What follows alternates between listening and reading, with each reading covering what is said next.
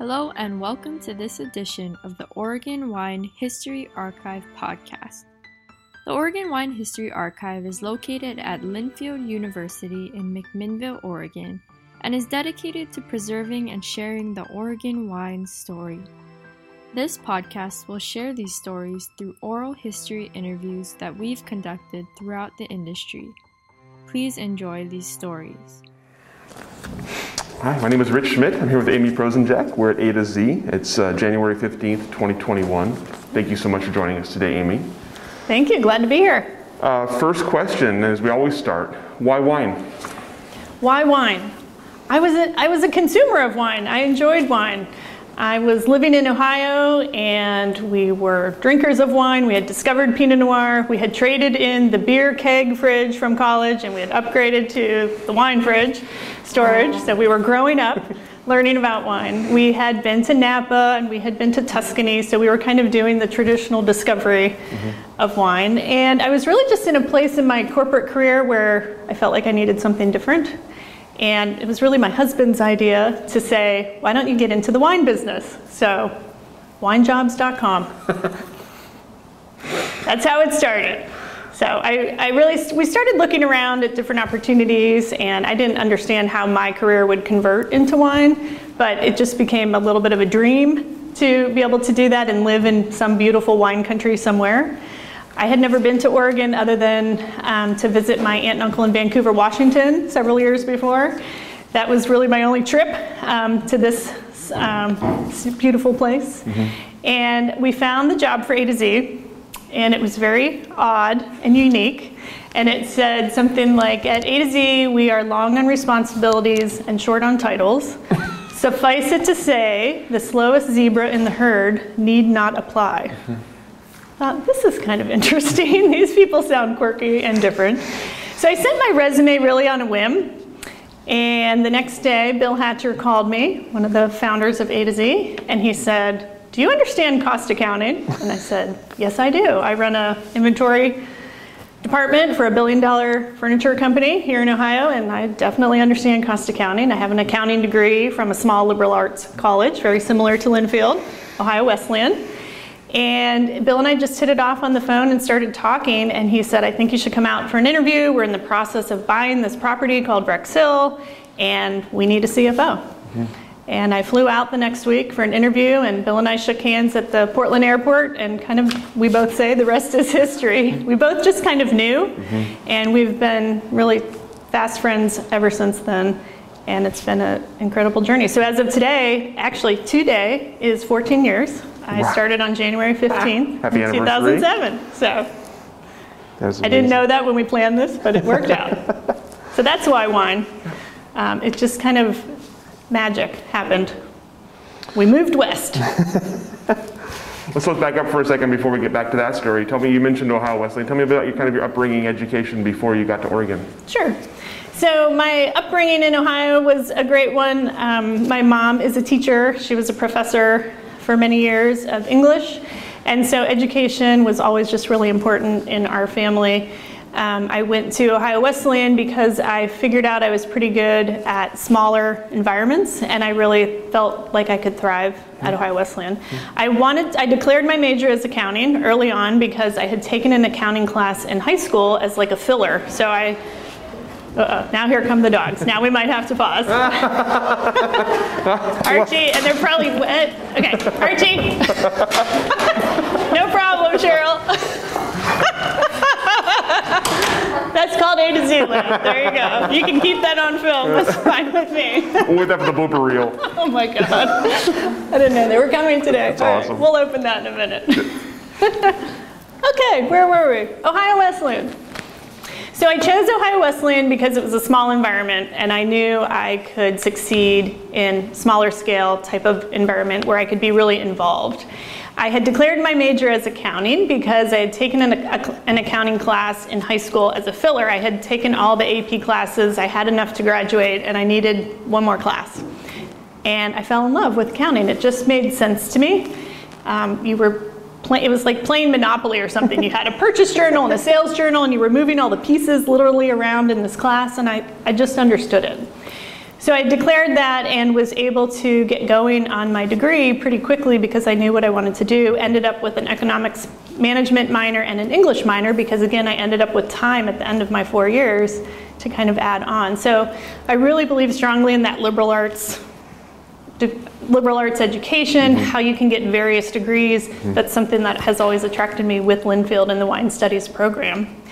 So we'll get to that in a little bit, I know, but that it's kind of that full circle of the story that makes so much sense to me. Mm-hmm. I've used so many, I, I want to go back and get like an organizational behavior degree or a psychology degree. That's a lot of what I do now. Mm-hmm. And so just having that understanding that there's so much more to things rather than just accounting, I think has served me well in lots of ways. Mm-hmm. I ended up working for the Limited, whose headquarters are in Columbus, because of a relationship with a professor at Ohio Wesleyan who had just happened to live next door to the VP of HR at the Limited. And so I started working my senior year at the Limited and going to the headquarters two or three days a week. And I started in accounts payable and I was paying phone bills and just getting into what it was like to work at a company. And I was only 20 years old at the time. So I kind of started, I started fast, started young, and just it's just been a lot of, I, I still use a lot of those skills from the mm-hmm. Limited mm-hmm. um, today. It was a big corporate company that had lots of money funneling into training and professional development, and it has, I think, has served me mm-hmm. well.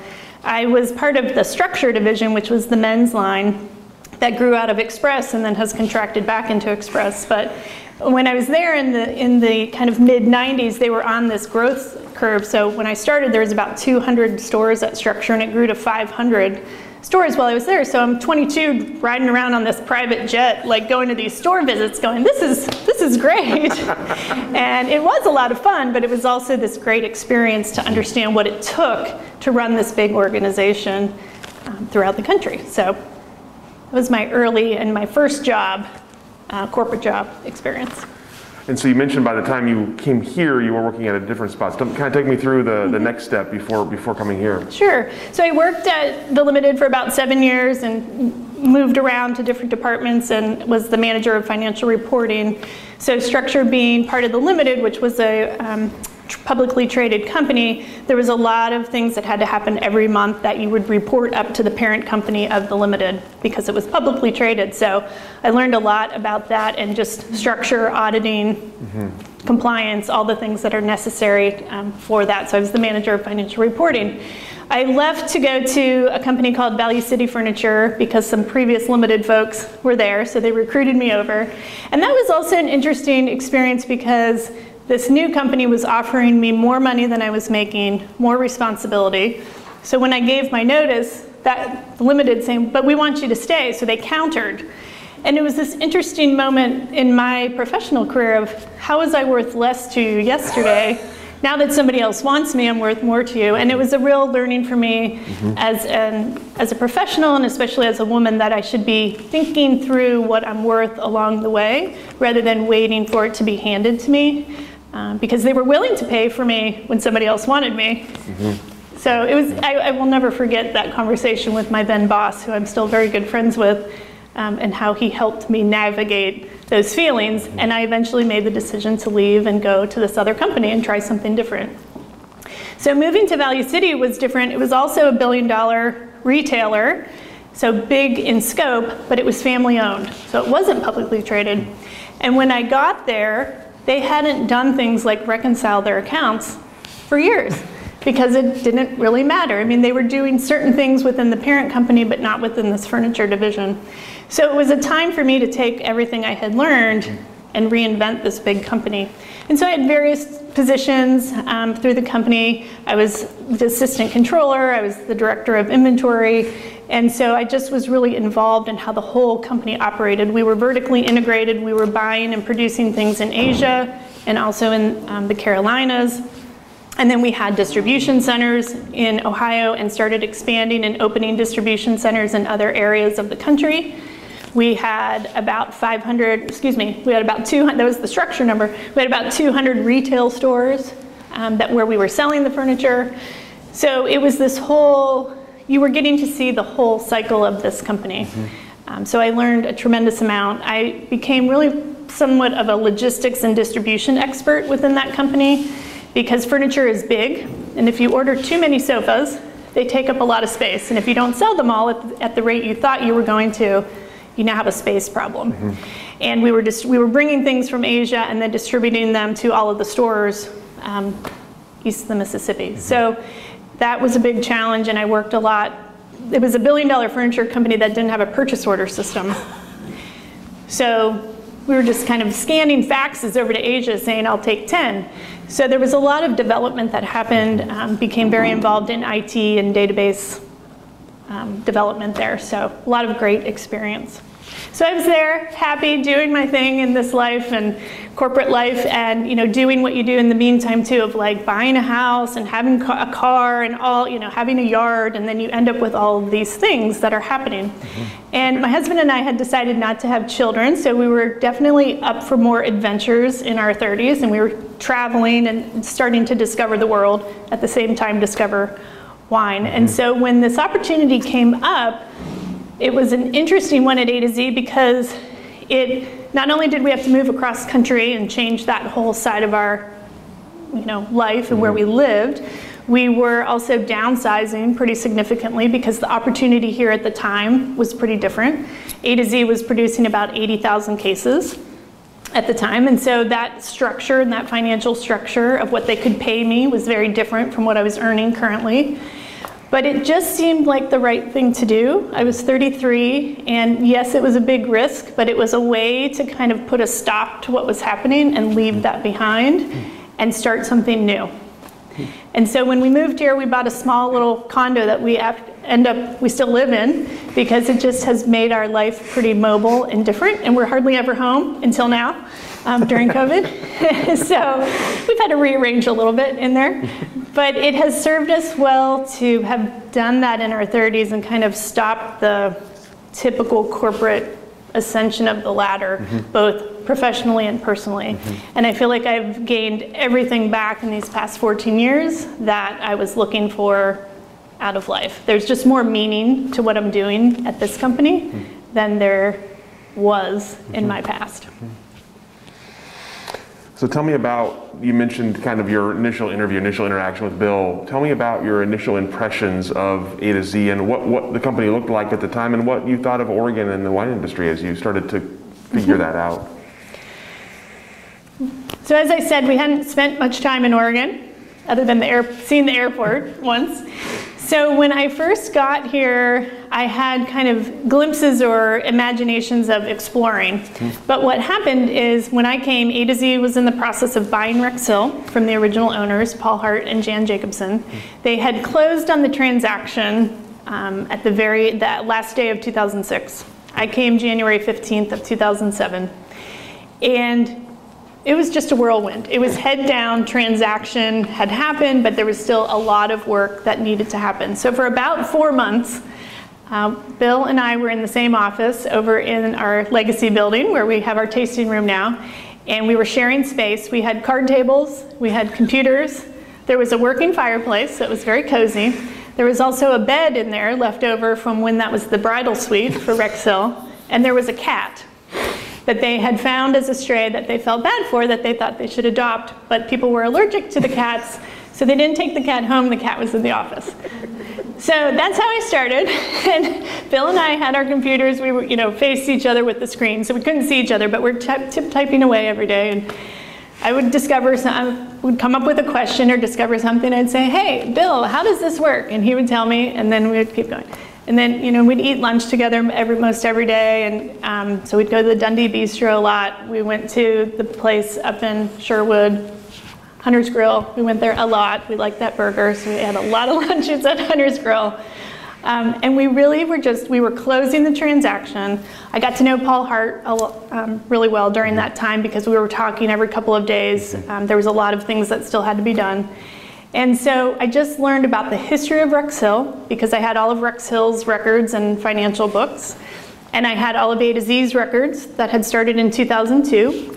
And I, you know, I basically was combining the financial structure of these companies. And in the meantime, the 2007 growing season was getting going. And I started to find out things like we didn't have a purchase order system. We were buying grapes from all these great growers across the state of Oregon on handshakes. Which is how Oregon, that's why people love Oregon, but we were also buying millions of dollars, and I thought, maybe we should have some contracts. We were buying glass from different places with no contracts. And then Bill was doing a lot of work to try to reconcile all of this stuff. And if anybody knows Bill Hatcher, we call him Rain Man because he's so smart with numbers. He really had it all in his head. It was, it was small enough that he could do all the calculations in his head. And he knew if someone told him that this is how much glass per case cost, he could figure out what the cost per case was going to be on the wine. And he was like within cents, which drives me crazy. I have to do a big spreadsheet and come up with the answer, and Bill just says, It's this. I'm like, How did we get the same answer? So he kind of knew what it was, but we could see the horizon that we were getting going. Uh, the plan was to get bigger. We were buying Rex to have a home, and I could see we needed more structure. Mm-hmm. So back to my billion dollar experience at these big corporate companies, that's all I knew. So that's what I put into place for A to Z. So we were operating, it was about $8 million of revenue that first year, and I just started putting in systems. And I was basically a team of one doing all of this stuff to put it together, but I had Bill's guidance and I just set it all up like I would a billion dollar company. And I think it has really served us well. We haven't needed all of that, of course, we're not a billion dollar company yet. But it has served us well because as we grew, we could just put things into place and we had a home for it. And as we started to hire team members, they had structure to put around it. Mm-hmm. And we didn't necessarily need people in the administrative side of things that had wine experience. What we needed were folks that had finance, accounting, cost accounting experience, and then they could put their talents to use to put their talents to work with all of these different systems. So that's what I kind of spent the first four or five months doing.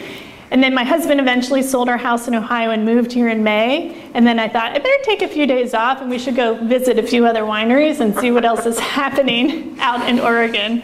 And so that's when that, the summer is when we really started to look around and drive to Crater Lake and go to all these great iconic wineries. So our first dinner together here in Oregon was at Nick's. Oh, so, you know. Of course. Of course. Of course.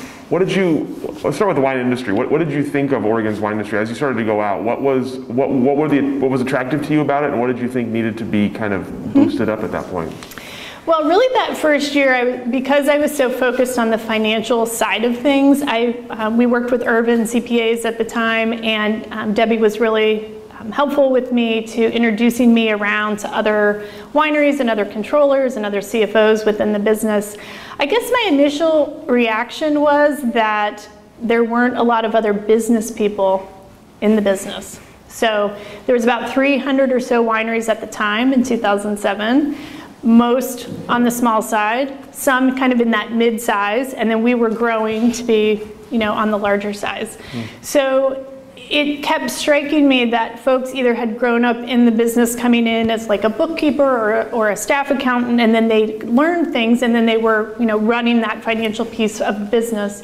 Not so many were as involved in like i was with the families so a to z is owned by two at the time was two families. Now it's bill hatcher deb hatcher and sam tannahill and cheryl francis. And so because there was four of them and it was all family owned and family run you know, it was just a different kind of situation where I was involved in all of that. And that wasn't always true with the folks I met.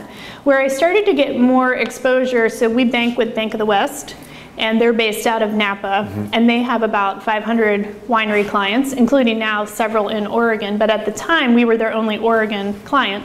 And Adam Beek there at Bank of the West is the one that started kind of hooking me up um, in conversation with different folks out of the California industry to learn that were different size than here in Oregon, so I could learn different things. I took a class at UC Davis that summer that was based on finances, and it was very California centric, as you would imagine. I kept, what about North? Well, we only get two and a half tons. Of, what, you know, I kept at, and they finally, at one of the breaks, the guy comes up to me and he says, Are you from Oregon? Yes, I'm from Oregon. Could you tell? So I was trying to figure out and learn how to build the costing model that Bill had had in his head I realized we had to be able to replicate that within mm-hmm. spreadsheets or databases. Mm-hmm. And so I was trying to collect all this information. So I was definitely in a collecting phase, and I wasn't getting a lot of information from folks in the Oregon wine business of business. I started learning lots about wine. I took the WSET classes, uh, level one and level two. I started going to different tastings. We had a colleague here um, that started running um, a tasting group at night. So I started getting into the wine side of the culture with my colleagues here at A to Z. But on the business side, I was there. Bill was my main mm-hmm. resource mm-hmm. for that because he had started Domaine Drouhin and just knew all of these different things that I was needing to learn. So that's really how my first year progressed. I tried to start a little bit of that financial culture. There's all these wine tasting groups. There should be a business side of that too. So we started lots of different iterations of that over the years. We've hosted a lot of those groups over time. And as the industry has expanded, more folks with business backgrounds are definitely getting involved, which is good. Mm-hmm. So let's talk about A to Z then at that time. Obviously, you mentioned you, you jumped right in as everything was happening. So A to Z had been around a little while, but it was closing on the property and had designs on growing. So tell me what the what the plan as it was described to you at the time was. What what were the goals for A to Z as you were coming on board? Right. The goal for A to Z has always been to create the highest quality wine for, the, for a sustainable price. And that hasn't changed.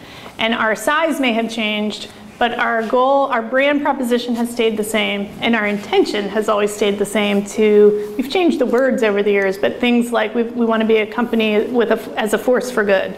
We want to combine commerce with conscience. I mean, those types of values-based intention has been true since 2002 when they started, and it was just the four of them around Deb's kitchen table. And as we were we were really growing up in that 2007 2008 side of things because we were acquiring Rex Hill. The joke was before that, our only asset was a color printer, which was very close to true. We actually had purchased one of the 40,000 gallon tanks that we still have, and we had placed it at Rex Hill because A to Z was bottling, one of the places they were bottling was Rex Hill. So we were combining operations into Rex Hill because we had purchased the property, and we were starting to create functionality within each of the managers and leadership team throughout the company. So we were establishing the difference between the four founders sitting around a table where everybody was involved in every decision, whether it was marketing or sourcing, where you were going to sell, and we were creating a structure where now all of a sudden we had employees. Um, we had 50 employees when we first purchased Rex Hill. We now have 74 employees. And figuring out whose job was what and defining those roles, getting comfortable with that you weren't involved in every decision anymore, um, it was a process that we were going through as a leadership team mm-hmm. as, as the company was growing up. So, lots of stories out there, right, about how founders can't convert to being managers of a business. And I think we found this sweet spot where I was a good manager. The four founders are really entrepreneurial and creative and looking at the broader scope. And the team of the five of us can make that happen together. Mm-hmm. And you know, the A to Z story is about those four founders, and that's fine with me because that's who it should be about. I'm happy to be the structural piece behind making all of this work. And I think that's what has allowed us to grow at the right pace that's worked for us. You mentioned the four founders, and that obviously you're coming into a place where they have been, like you say, have had a hand in everything for, for the years of, mm-hmm. of, of the create since it was created.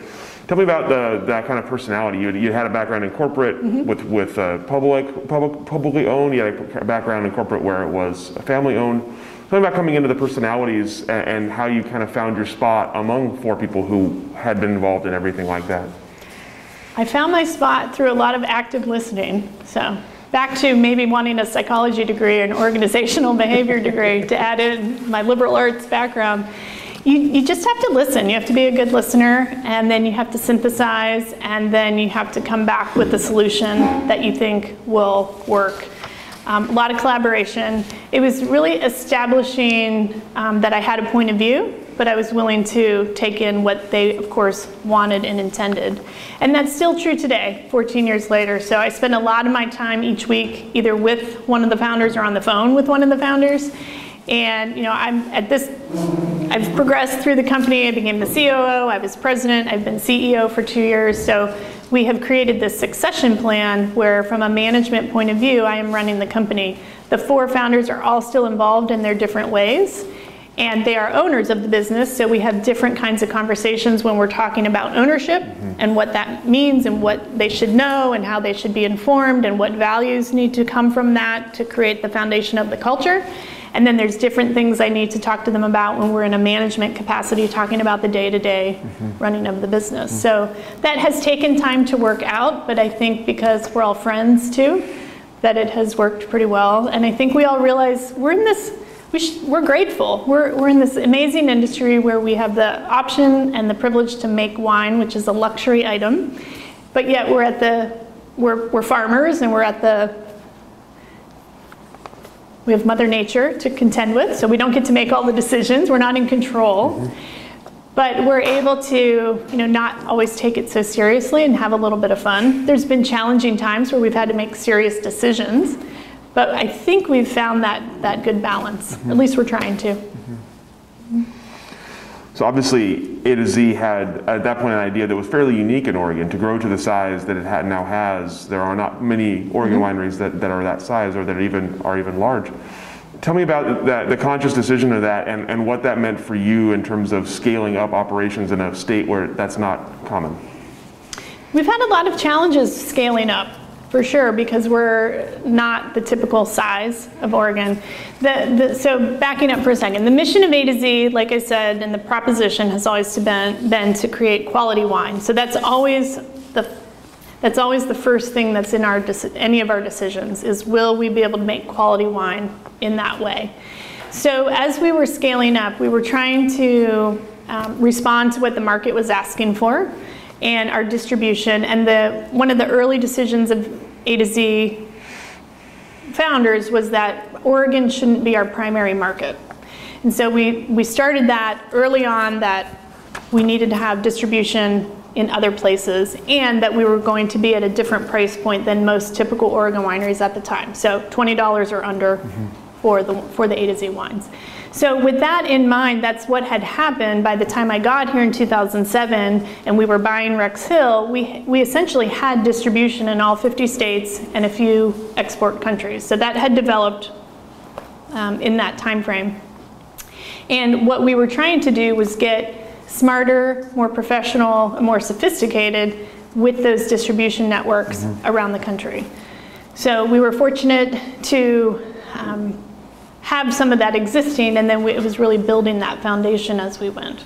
I kind of forget what your question was now. I'm like going off talking about, I'm remembering all the distribu- distributor meetings from 2007.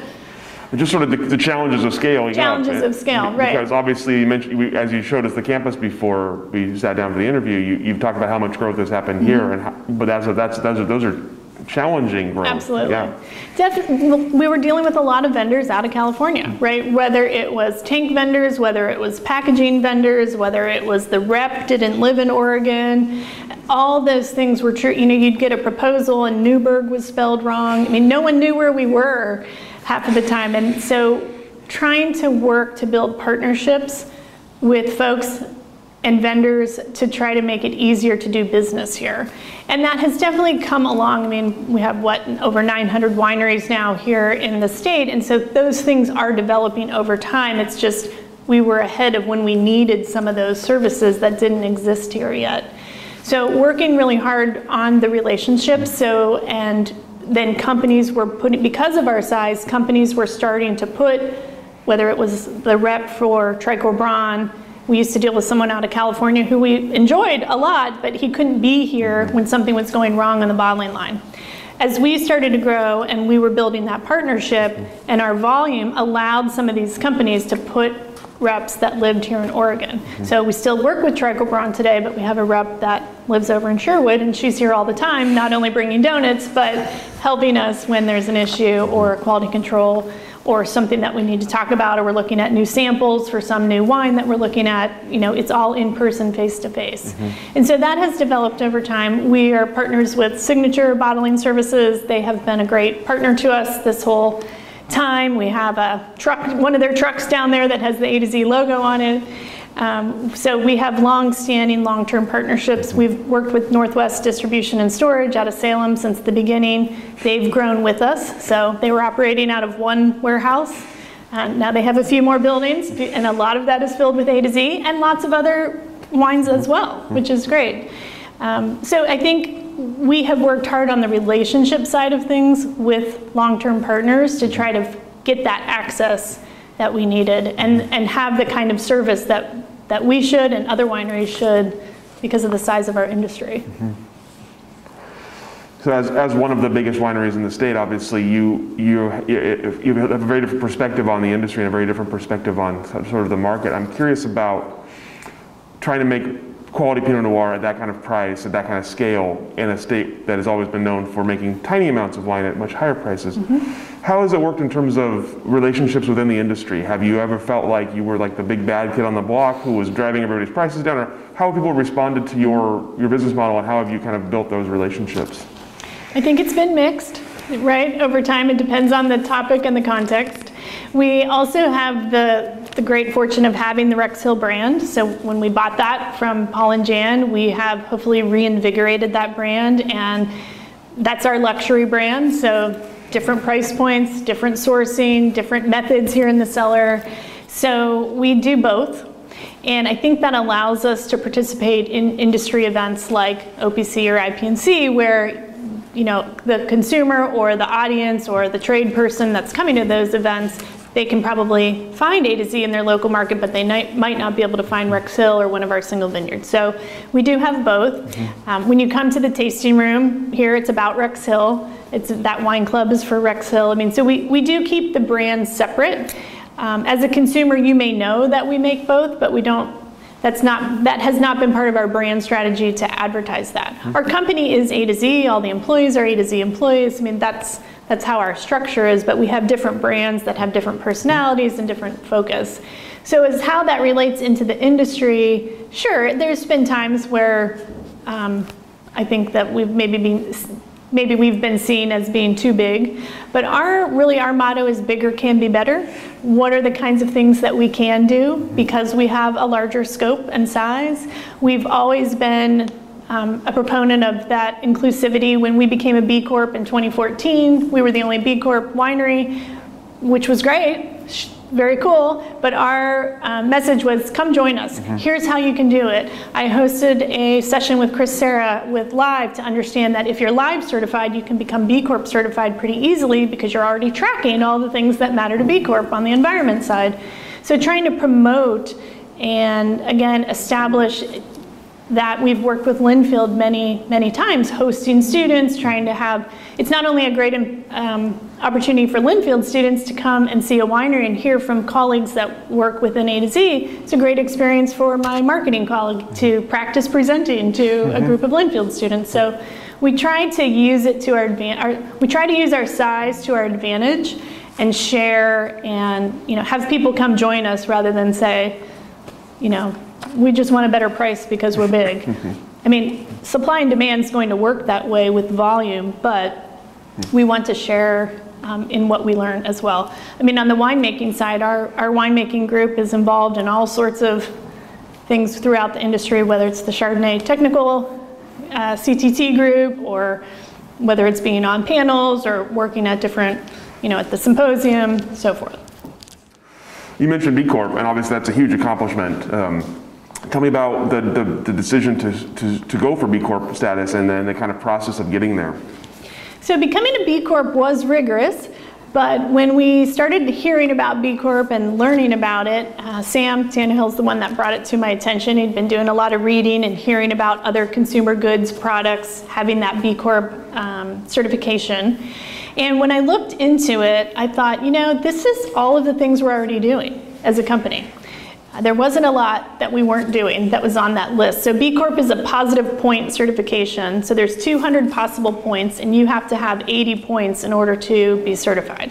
So it's not a if you do this you get minus. It's just what are all the things you are doing. So when I looked at that, I thought we could do this. So I just kind of set aside some Fridays on my calendar and I started filling it out because what you have to do is prove that you're doing it. So mm-hmm. it's if it asks you what are your employee benefits, do you have paid time off? You, you say yes, and then they say, go ahead and upload your employee handbook that shows mm-hmm. that that's true. So there's a lot of tracking and documentation and so forth that goes with it. So it took a couple of weeks, but it was a really good exercise for me to go through because I had been here for about seven years at the time, and it was a great way to kind of review where we'd come, what we'd done, what we did have in place, and what we were still missing. Mm-hmm. And now you recertify every three years. I believe it was two for a while, now it's every three years. And now what we do is multiple people throughout the, the business are part of that recertification. So you have the director of HR do her part, you have the uh, winemaking operations manager do her part, the viticulturalist puts, you know, he submits his information. So now it's a group effort to get that certification, and it reminds us what we still need to track you know, one of their taglines is measure what matters. And so if you're not measuring it, if you're not tracking it, it's harder to improve, mm-hmm. whether it's reducing water consumption or you know, making sure you have transparency on your financials. Mm-hmm. All those, it's a great reminder of the way we want and try to do business. So it's kind of like that good housekeeping seal of approval on your whole business. So to the, to the linear accounting folks, it actually makes a lot of sense that it looks at your whole business. Mm-hmm. If we're not a profitable business, then how can we keep doing good in the community or doing well by our employees by offering additional benefits? Mm-hmm. It's a way to make sure that you're looking at that three-legged stool of your business and caring about all, all stakeholders, not just the bottom line. Mm-hmm. And you mentioned that you were the first and, had, and others have joined you. Tell me about is uh, is it something that you have felt has brought you positive uh, interactions with, with consumers? Is it something that people care about that you found that, that people are responding to? We do see people caring about it, whether it's consumers directly or whether it's trade partners like a, like a retailer, like New Seasons, or whether it's a distributor that you're working with. So it is a unique selling point for us compared to all the other tens of thousands of wines that are available to folks. So if you're looking for it, we have it, the little B Corp, it's on every one of our bottles. If that's not something that you're interested in, that's fine. It doesn't have to be the only thing we talk about. But I think it's a good door opener. Mm-hmm. And I mean, let's face it, the wine business is a marketing business. It's very fun to make and it's, you know, interesting and, and it's a whole process to make. Selling it, marketing it, that's a different business, and that's the business that I think people miss out on or mis- misunderstand what it takes to sell so much wine. Mm-hmm. And B Corp is another one of those ways. At the same time, like I said, it's creating this environment within inside the company that makes sure we stay on task mm-hmm. to our values. Mm-hmm. So I think it does both. So let's talk about selling wine as long as we're talking about selling wine. Obviously, we've heard many times in interviews that that is most people's least favorite part or the most difficult part. So tell me about selling wine, especially at this scale and, and the, the, the efforts you have had to take as, as you've grown. It takes a lot of effort to sell all this wine out there in, in the world. Um, so we've done it a couple of different ways. So when I first came to A to Z, we had a contract sales group, Northwest Core Collection, that was selling our wine along with other brands through the country. And that worked really well for us to about that size of 100,000 cases. And then it was time to create our own sales force that were strictly only selling A to Z and Rex Hill wines. And that had a little bit um, different experience with larger distributors. So as we were getting larger, the kinds of places we needed to be selling our wine was changing. And we needed a sales group that could understand that and manage that. And so we hired um, our national sales president, Ron Mertz, at the end of 2010. And then we put a team in place in 2011, and we've grown to that. We have 13 sales folks now that live across the country, um, including Ron, who's still with us, and the original um, four, group of four that, that we hired at the time. And so it's been interesting and rewarding to watch that group grow and see how how that job function of sales has developed as we've grown. Really, their customer is the distributor. So they're working with their distributor partner on daily basis to understand how our wine is being sold within their state that they control. And we do have meetings with um, national retailers and so forth where we're having that direct connection, but you pretty much always have your distributor partner with you in those kinds of presentations and meetings. So we still get out and work the market, of course, and talk to direct accounts. Most of the wine, though, is sold through the distributors' sales groups hmm. that are covering covering those states. So we still do wine dinners and we still show up at accounts and we pour and we do those kind of things as well. But we also have this group of professional sales folks that are, are managing our distributor relationships. From your perspective, what have you seen change in terms of Oregon wine's sort of notoriety? Has it gotten easier to sell Oregon wine than through these channels? I think Oregon continues to have a very positive reputation in the world. A to Z started as one of those entree wines. So if you tried A to Z for $20, you might be willing to try a different Oregon wine for $40 next time. And I think that's still true, and that's great with us. We love being the first discovery for someone from Oregon. Um, but we also like being people's go-to for Oregon wine. So we can be both. And I think it's um, I think Oregon has continued to have a very positive reputation in the market. There are way more choices now, which makes it fun. Um, I think that has also created a A to Z's primarily sold in retail at this point. About 90% of what we sell is through retail.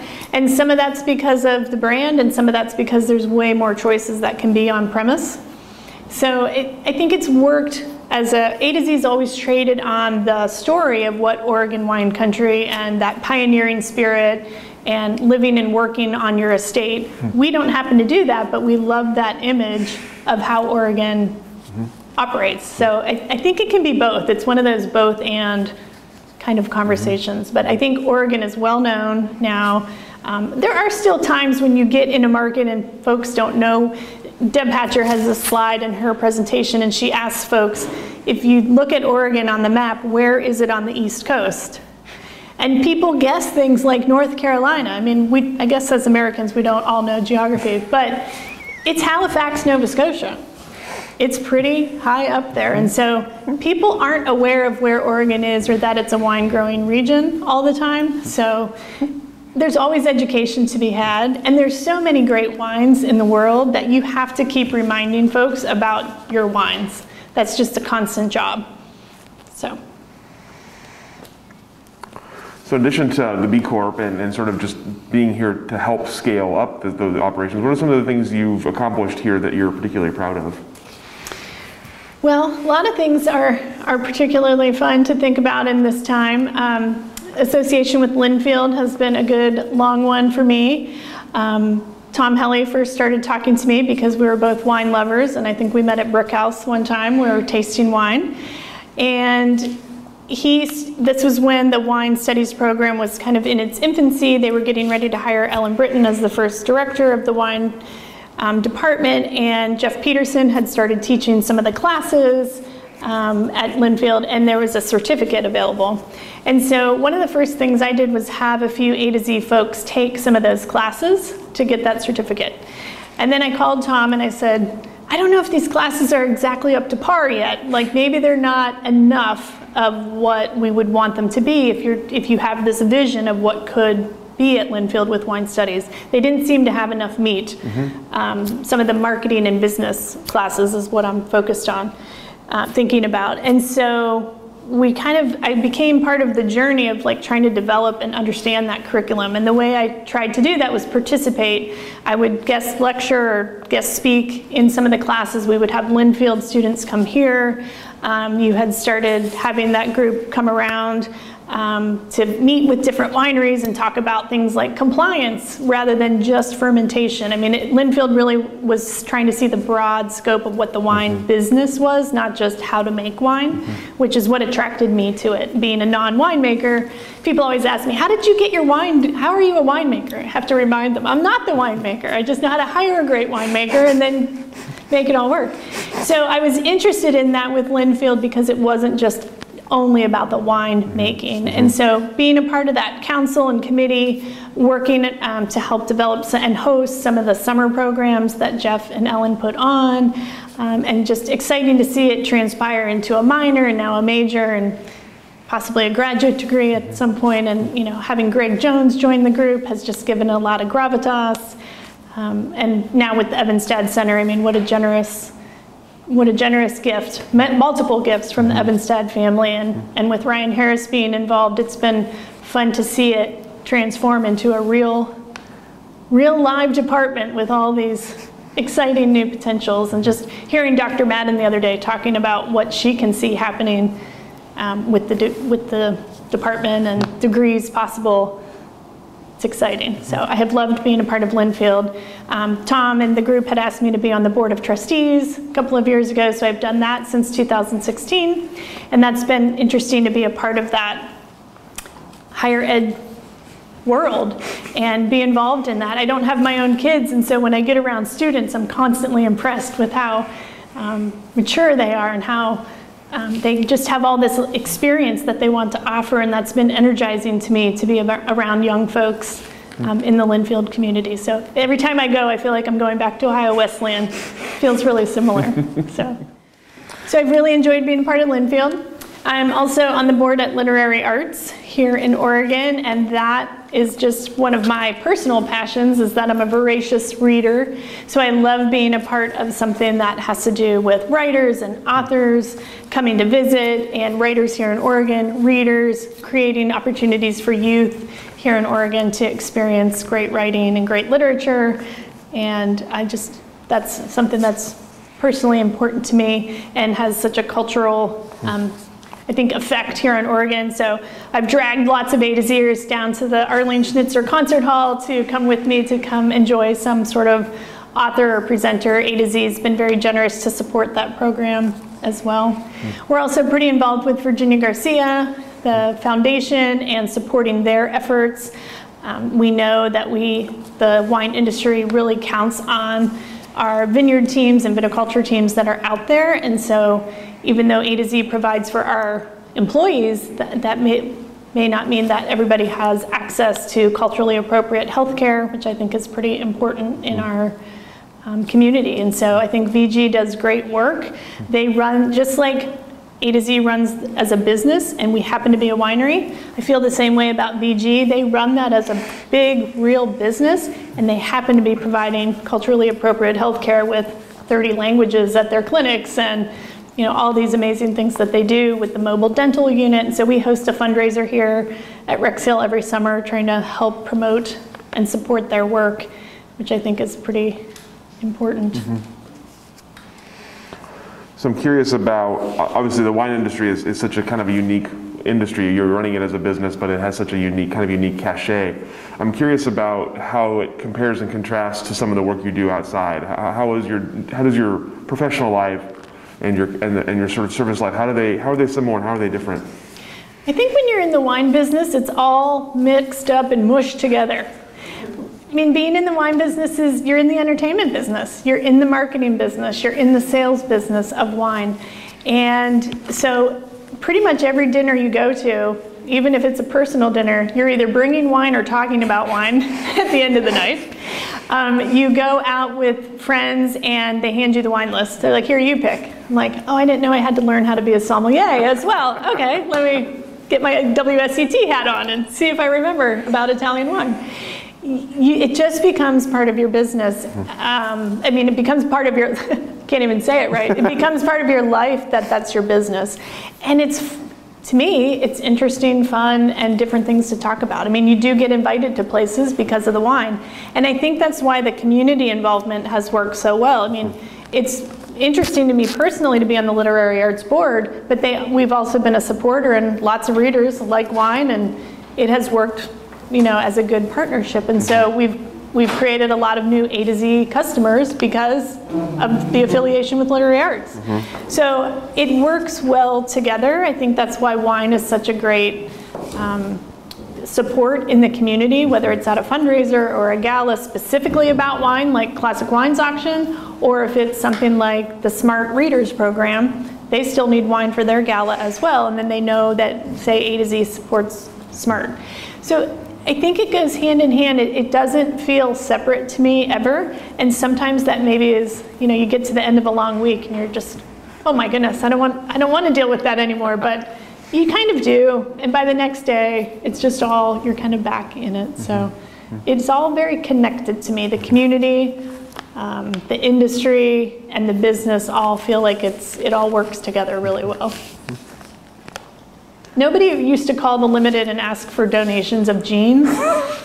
That's just, that didn't happen. I mean, that company did a lot of support in the community, but you weren't trading your product mm-hmm. for that marketing.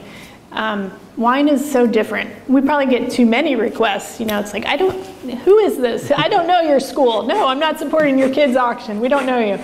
But there's such a difference mm-hmm. between what you can do with wine because it's an actual physical thing that goes with entertaining and eating and uh, you know the dining experience so that's unique and wineries i think use that to their advantage really well mm-hmm and are very generous. I mean, most every winery I've ever talked to, I mean, the amount of wine that is donated is, it's a pretty big percentage compared to, say, denim. Mm-hmm. I mean, it's just different. You didn't bring like a pair of jeans to your host at every party yeah, kind of I mean, thing? it's just, I don't know, it just, it tra- wine translates mm-hmm. in that way. Mm-hmm. And so it's a connector. And that's, wine's about memory you you have some fabulous dinner with your best friends and you have food and wine and you may not even remember which wine you drank but if you do what you remember is the feeling and the conversation and how you felt. I mean that's how people fall in love when they come to the tasting room. They're like i love this wine. And then you get home and it, maybe it tastes a little different but because the experience is different. Mm-hmm. and so to me wine and dining and enjoying with your friends and family is, is really about memory. And um, i think that's that's what's so unique and special about wine. So you brought up Linfield earlier, and obviously uh, the connection, one of our main connections here. So you started off with a, kind of wine advisory before you got into the work. So let's talk about that first. I'm, I'm curious. You mentioned kind of sampling the early the early things Linfield was doing and, and, offering suggestion. As the as the minor became reality and then the major, what what did you think of the process and, and what was the input from you and the wine community on what a Linfield wine studies major should look like? Mm-hmm. Mo- a lot of different people have been involved in this committee, which has been fun. I've gotten to know other industry members like David Beck through this hmm. experience, which I enjoy. And I think Linfield's been so open to suggestions and vice versa, the wine industry has been so willing to teach. So hmm. all the people on these committees over the years have all donated their time, whether it's been through guest lecturing or just working with professors. So one of the early accounting professors, um, David Korb, he, he and I traded back and forth spreadsheets like for two years. He would send me something, he was working on a costing model with his students, and he would send me, Does this make sense? And I'd write back, Nope. and then we'd, you know, we'd get it to where it made sense. So just being willing to keep working to figure out how the classes can be you can take the marketing lesson and wrap it around wine.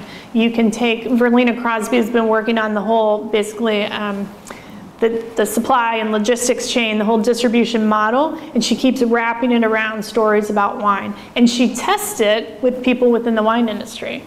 So she reads about it, she goes and does all her own research, and then she also talks to business people or general managers at different wine make, at wineries and test it. And she has, and she comes and she asks questions. So I think Linfield's been so open to that, which has been great, which is what I think made the content so good and mm-hmm. worthy of becoming a minor and a major. Mm-hmm. And then you get Greg Jones in there and he tweaks it all up even more. So I, I think it's, it's a good um, lesson. What was interesting as being um, on the business side is how slow academia can be compared to what happens in a corporate situation. So that was a good, you know, and like where's the tension there and how can we be a little bit faster when we should be and how where should we slow down when we should be i think that's been an interesting there's been some dynamic conversations in some of those committee meetings of really about pace mm-hmm. and so having the process of getting things approved there's a reason that all exists in higher ed and i understand more about that now from being on the board but there's also a reason to keep taking advantage of opportunities so how do you how do you find that balance. So when it comes to the board itself, what, when you were offered the chance to join, did, what, what, what were your considerations? What made you ultimately decide to do it? Really, at the time, it was because of the wine studies connection. So, um, you know, Tom Hellie and I had had a few different discussions about why that was important to have a wine business representative on the board as we were launching the minor at the time. And there's several of us on the board in that capacity. But I learned quickly too that I had other things to offer. Um, being the finance person, he was going to put me on the finance committee. And we had a little exchange, and I said, Well, can I not be on the finance committee for once? I said, I promise I will review the finances and I will take it seriously. And I respect Marianne Rodriguez. She's amazing. But can I do something different? I, I really want to expand what. So he said yes, and so I'm on the academic affairs committee, and that's been a whole other place where I've been able to learn and understand the operations of what happens at Linfield and what it takes to create such amazing educational experience for the students. So I'm glad that he gave me the chance to do something different than what I typically do. I'm always the treasurer. Like, let me do something else. So that's been fun to expand, you know, how I've gotten involved and all the different people that I've gotten to know on that board. Some are alum and some are not, and it, it's it's just a really unique group of people. Hmm. And tell me about the, the journey so far at, on the board. Obviously, um, you've been since 2016, so you, you've been around a little bit now. Tell me a little bit about what you've seen as part of the board and, and kind of what you see for the future for your own involvement and, and for the school. Mm-hmm. Well, I think I've seen the biggest transformation come with, with Dr. Davis joining. Um, I had the pleasure of being on that search committee, um, and that change and different kind of energy um, I think is serving Linfield well. When you see that Linfield has, I forget the exact number, something like 35% first gen students, I think having Miles's point of view has been really important and has influenced how Linfield continues to shift and change um, to serve the students. His students are first to him, and that's pretty clear every time you talk to him. He doesn't forget. It's a great day to be a wildcat, Miles. I know. Um, every day is a great day to be a wildcat. And so that energy is contagious. And I have always thought that about the board. I think the board meetings are run really professionally and also have a hint of inspiration around them. When Dave Hogberg was the chair, he and Dr. Hellie always had amazing things to do and say at a board meeting. And now with Dave Baca as the chair and with Miles, Dr. Davis as the president, it's a different energy, but still um, in that same way. So I always appreciate, I've learned a lot from, to, of how to run a big board um, through participating um, at Linfield. And, you know, this new change and this new phase with being Linfield University, with having graduate degrees coming, with the new expansion of the Portland campus, it's an exciting time. I mean, looking forward, growing through COVID, even in spite of COVID, um, not a lot, lot, of other places are experiencing that. Mm-hmm. And so, how we continue to capitalize on that, I think there's a, a lot of great people working um, in the Linfield community, whether that's on the administrative side or on the faculty side, to um, make this come together. Projects like this that you all are doing with the archive project. It's just, it continues to amaze me everything that is connected to Linfield. Mm-hmm and, and what Linfield provides. So. You mentioned early on that one of your formative experiences coming up was was when you were offered a new job and suddenly you were more valuable to your own company than you had been before, and you talked about kind of your own value and your own worth and understanding that and fighting for that. Uh, tell me how that's gone for you as a, as a woman in the industry, as a woman who's a CEO. Has it been more difficult? How has the had the steps kind of been for you to get to the role you're at, at now? So I haven't felt that kind of pressure being a female in this company at all. Um, a to Z is 55% uh, women, and A to Z also has, I think it's 52% of our management is women. So it's pretty balanced at A to Z, and it feels that way, and I've never felt that ever at A to Z. I felt that early on in my career at the other two um, big companies that I worked for, um, but never at A to Z. And within the Oregon wine industry, I don't feel that either. I mean, it's interesting. I mean, do you want to be introduced as the female CEO? I probably don't. I probably just want to be introduced as the CEO. And so that's something that's important to me, but I haven't had to um, really fight that within my own company ever, which is I'm very grateful for. Within the Oregon industry, it doesn't feel weird to me either. I mean, there's a lot of other female leaders um, whether it's Alison Sokol Blosser or Gretchen Bach at Wine by Joe. I mean, there, I have a lot of contemporaries that are female, a lot of great leaders that, I mean, Morgan at Willamette Valley Wineries. I mean, there's you could just keep going, and there's lots of women and lots of men that have been successful. So, I think where you feel it the most from based on our size is out in the world of distribution. Um, spirits and wine and beer distribution is definitely a male dominated place. Mm-hmm. It's how it kind of grew up. Um, there's a lot of legacy in those companies, a lot of whether it's a small distributor or large.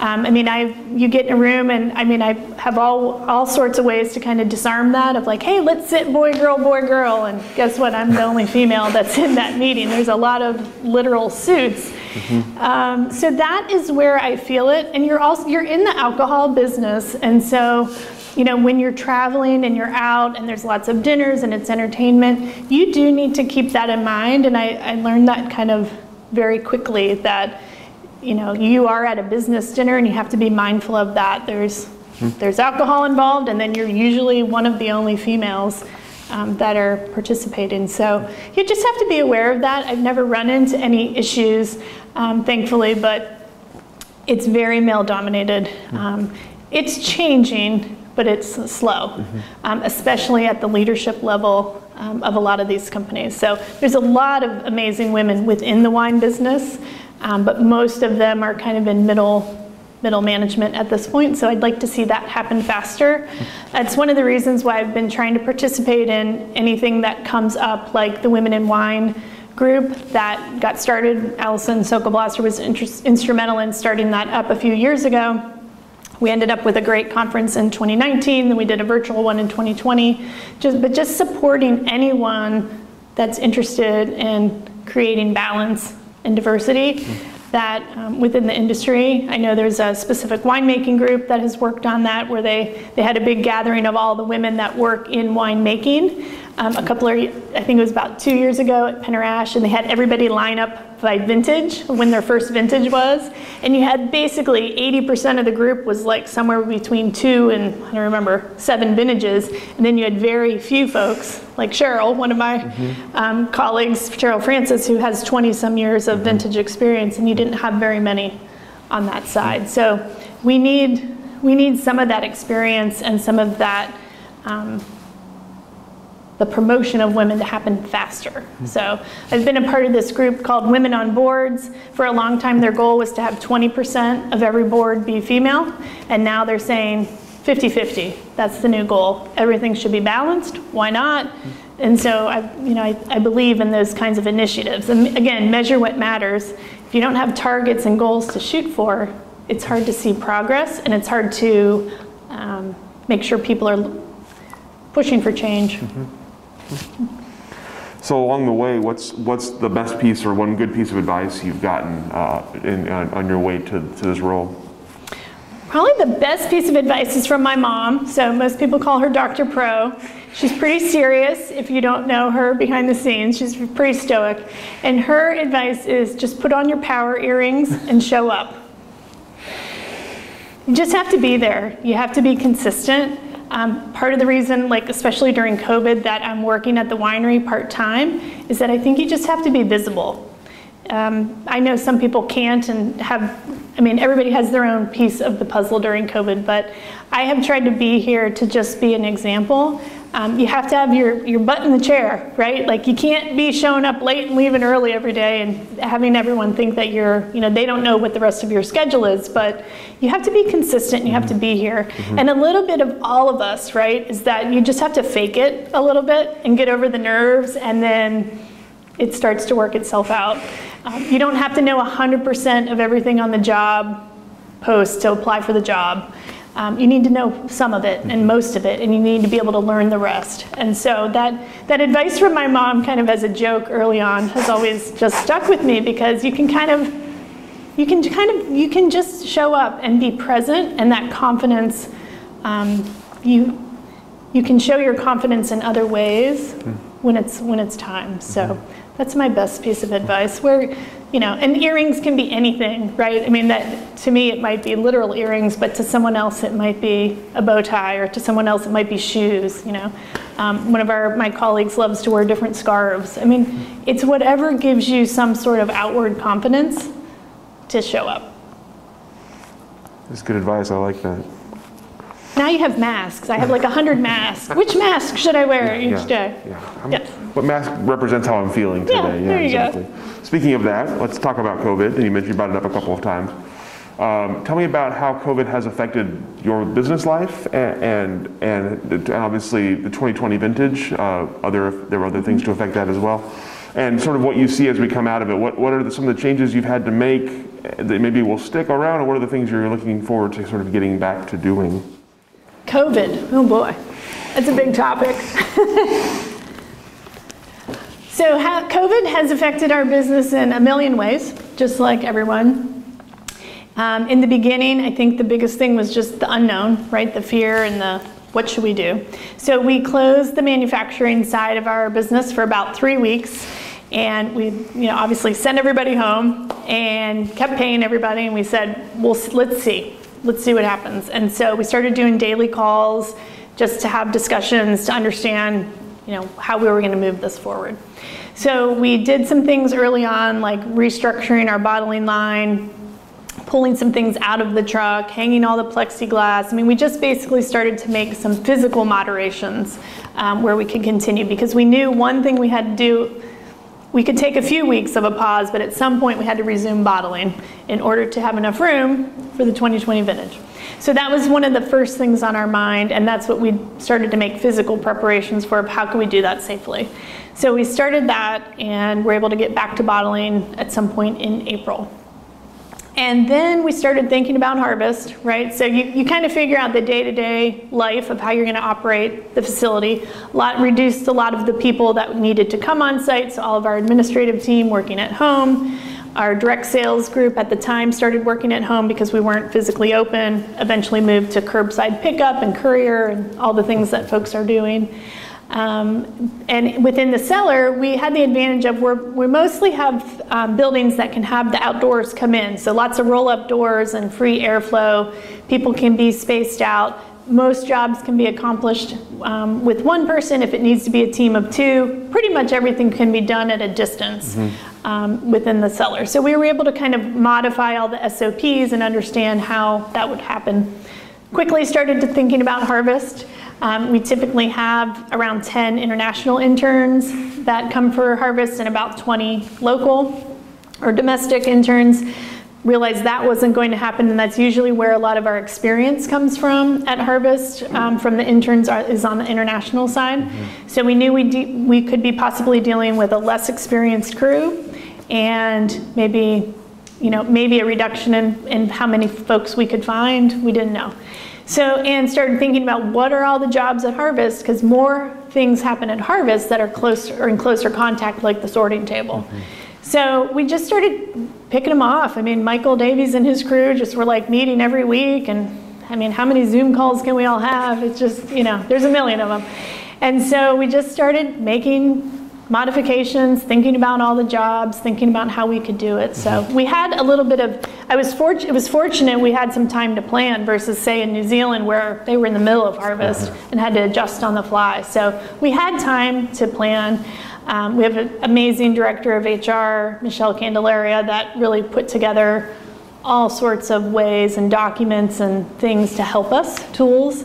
And we did a great three day training at the beginning of harvest and all these round robin um, um, days and sessions in small groups. And we kept everyone safe and separate and all the things.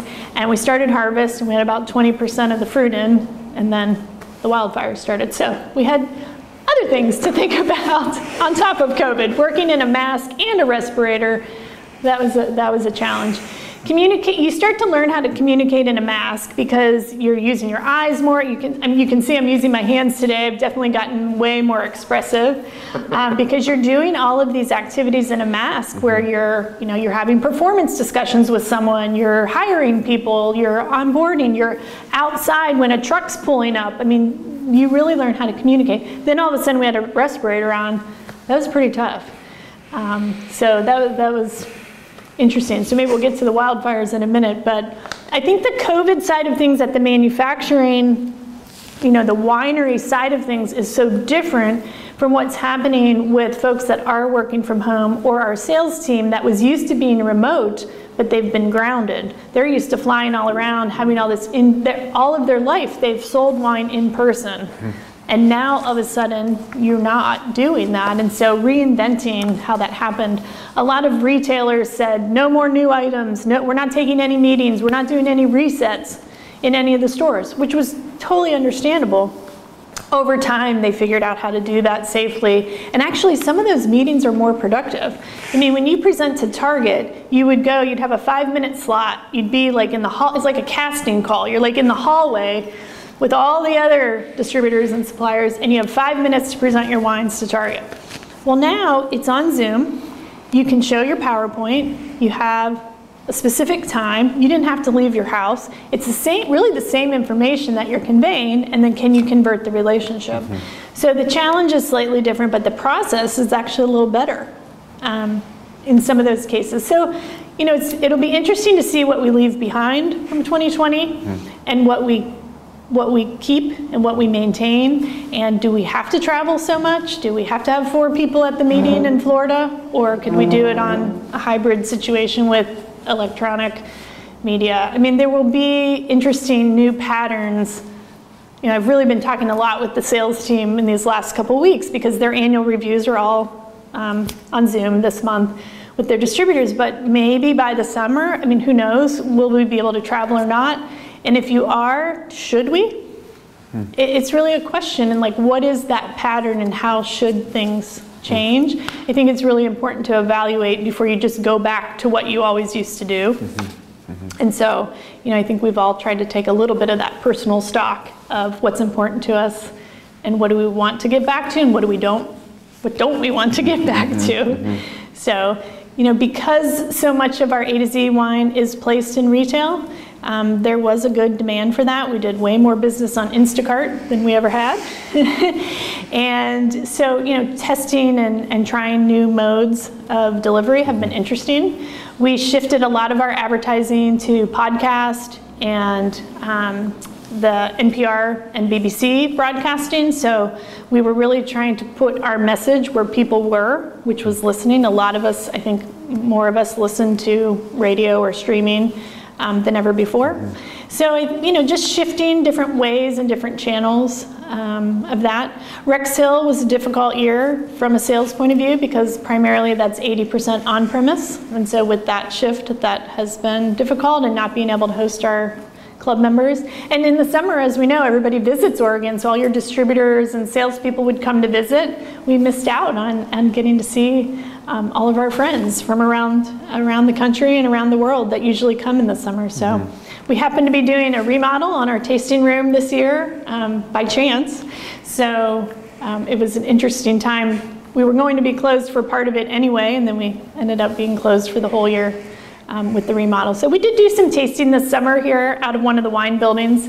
Um, and in our gardens, but not to any large capacity, obviously. So it'll be interesting to see how 2021 opens back up with both the new tasting room open and with hopefully vaccinations continuing to roll out. So that's how COVID has shifted us, and I hope that we learn um, from it and, and take some of the good lessons ahead. Mm-hmm. You mentioned the fires as well, the other big thing from 2020 for the wine industry. So tell me about how that affected you guys. Mm-hmm. Well, I think similar to the start of COVID, it felt scary and weird and fearful those first couple of days, and we were just trying to get by.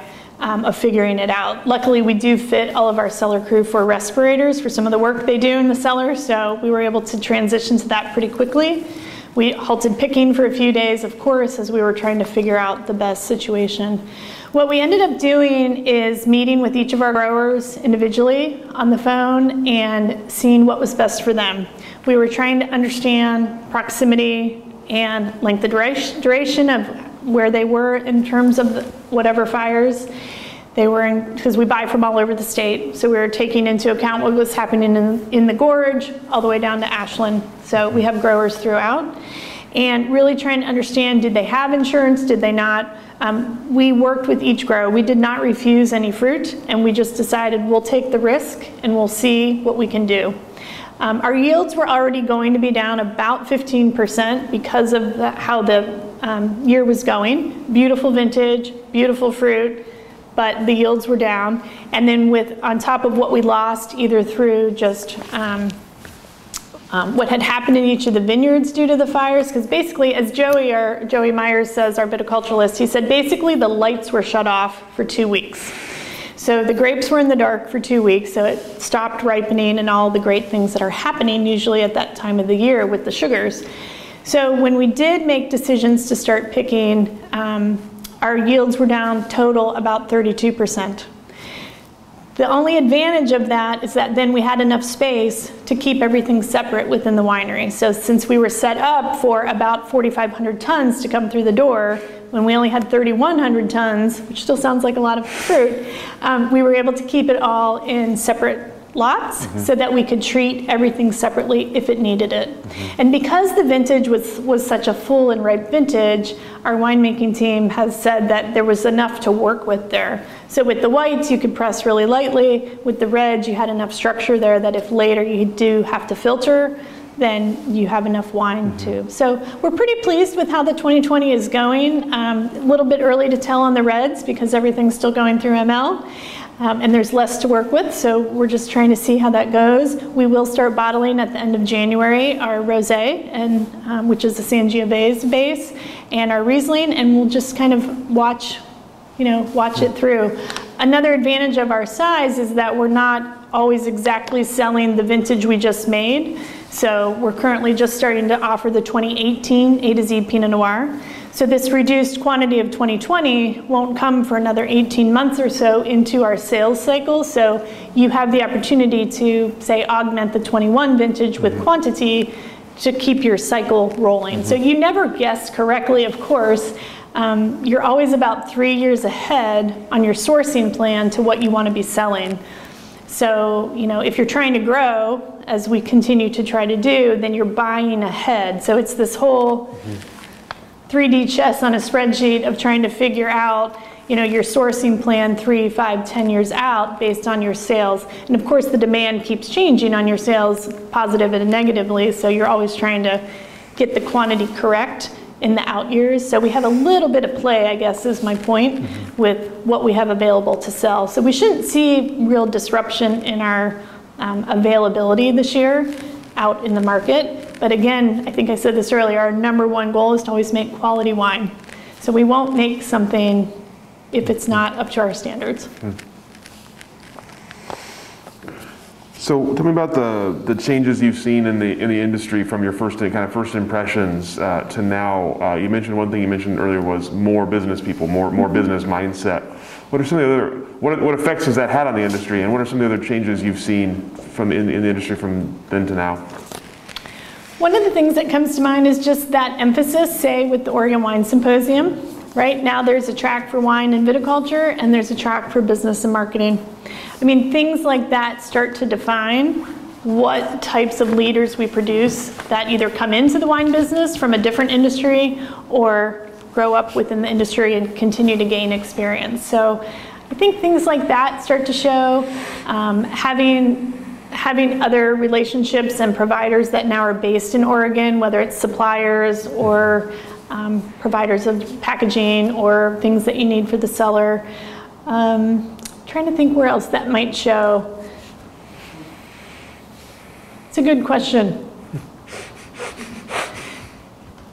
The symposium comes to mind. I mean, other offshoots of that, like Women in Wine, I mean, anything that's focused on either the culture or the industry in general rather than just about making wine. Mm-hmm. You still need those groups and you still need great winemakers. That's that's the foundation of every winery for sure. But when there's other groups that you can join that aren't just about making wine, mm-hmm. I think that's has the how the industry is growing up. You know that we have lots of little towns now throughout. Um, I mean, mostly where I'm visiting is within the Willamette Valley, but that's happening in southern Oregon too. I mean, look at Jacksonville or Ashland. When you have these different communities that are based around wine, dining, experiences, I mean, those all start to grow into um, places of interest and then where people are traveling. So that's one of the things that concerns me about Oregon in general and especially Portland. Um, you know, what happens with, you know, the food scene being shut down and how do we how do we get those travelers back that most they're coming to, to Portland to understand and, and see the food scene mm-hmm. and then lots of them come to wine country too. So what will that mean for the rebuild of some of our bigger cities mm-hmm. and getting travelers to come that then come to wine and wine country? Um, that's concerning mm-hmm. um, for sure of how we get back, mm-hmm. get back that travel agency. So maybe one other thing I can think of is that more wineries and folks that work at wineries are being asked to be a part of different kinds of organizations. So whether that's, reminded me when thinking about traveling, I mean, whether that's um, Maria Ponzi being on the Travel Portland board, or that's my colleague Sam being chair of the OBI board.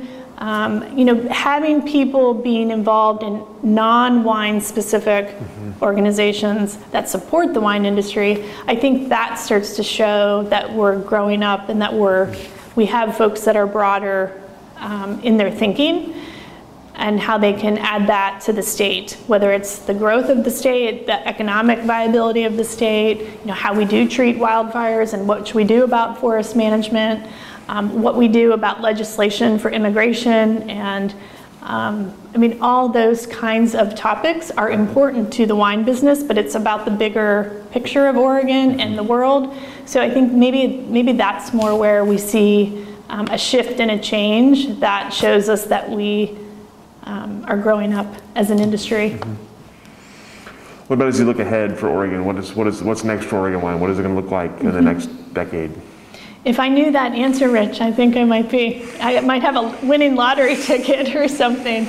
You know, I mean, my answer a year ago, well, uh, my answer 18 months ago would have been so different mm-hmm. than what it is today.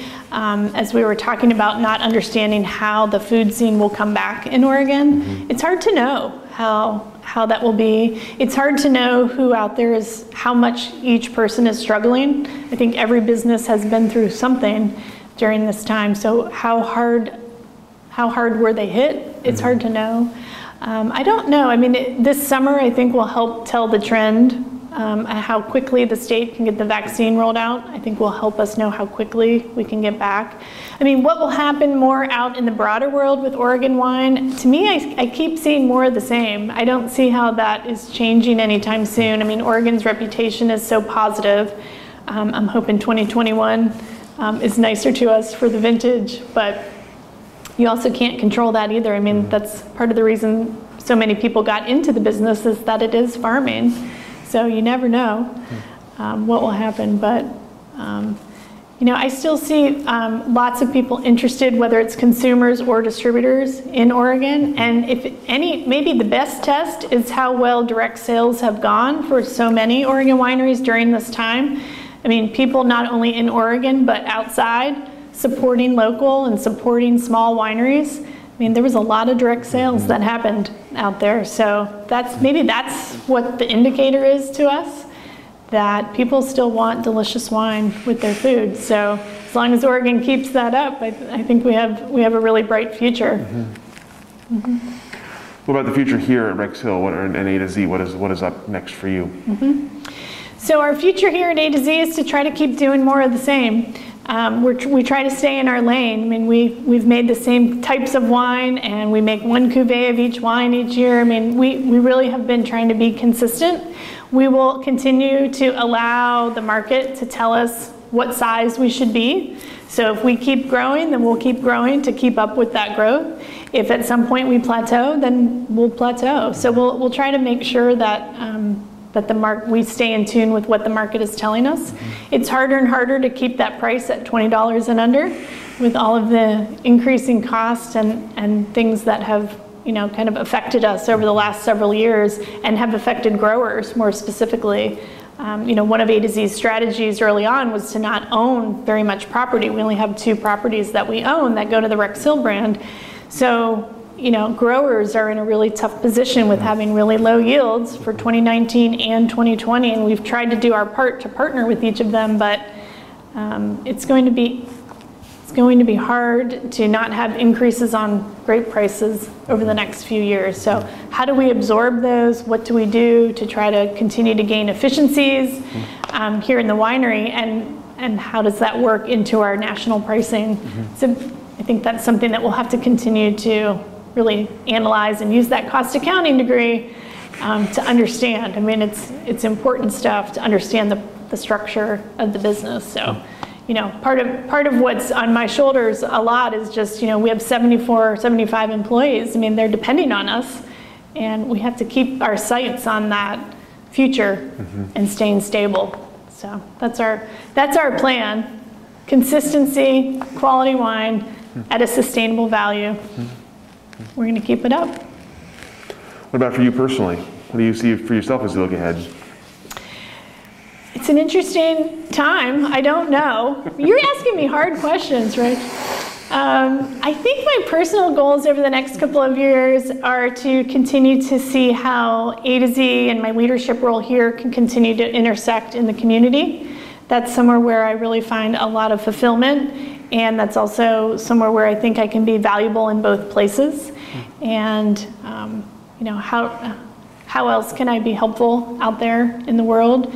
Um, I'll be 50 in two years, so it's kind of that marker out there of like, what is your legacy and what are you contributing? So I've had a lot of that thinking, but I'm I'm pretty. Um, I hope to travel again one day. That would be fun. Uh, but I'm pretty grateful for the place that I'm in, and it feels really comfortable. But yet, there's so many challenges, so it's not easy by any means. Um, so I am going to continue to stay grateful and look forward to some good trips. Excellent. With all the questions that I have, I'm done, done asking you horribly hard questions here. Is there anything I didn't ask that I should have? Anything we didn't cover here today that we should have covered? It feels like we kind of hit a lot of the the high points. All right. Yeah, I gave you a few little funny stories about the cat. I don't know. I was trying to come up with a few. Well, excellent. Well, thank you so much. Thank we appreciate you. your time, and of course, your service to the industry and to Linfield is, is My very pleasure. much appreciated. Yeah. And we'll go ahead and let you off the hook. Thank you. Thank you for joining us for this edition of the Oregon Wine History Archive podcast. And thank you to all the supporters, partners, donors, and interviewees who have made our project a success. Be sure to check out our website at OregonWineHistoryArchive.org for more interviews, plus photographs, wine labels, and more. And stay tuned for more interviews as we tell the story of Oregon wine. The Oregon Wine History Archive podcast is brought to you by the Oregon Wine History Archive at Linfield University. The executive producer is Kiana Anderson. Producers are Rich Schmidt, Rachel Woody, Stephanie Hoffman, and Camille Weber. Special thanks to all the Linfield Archive students who have assisted on our oral history interviews.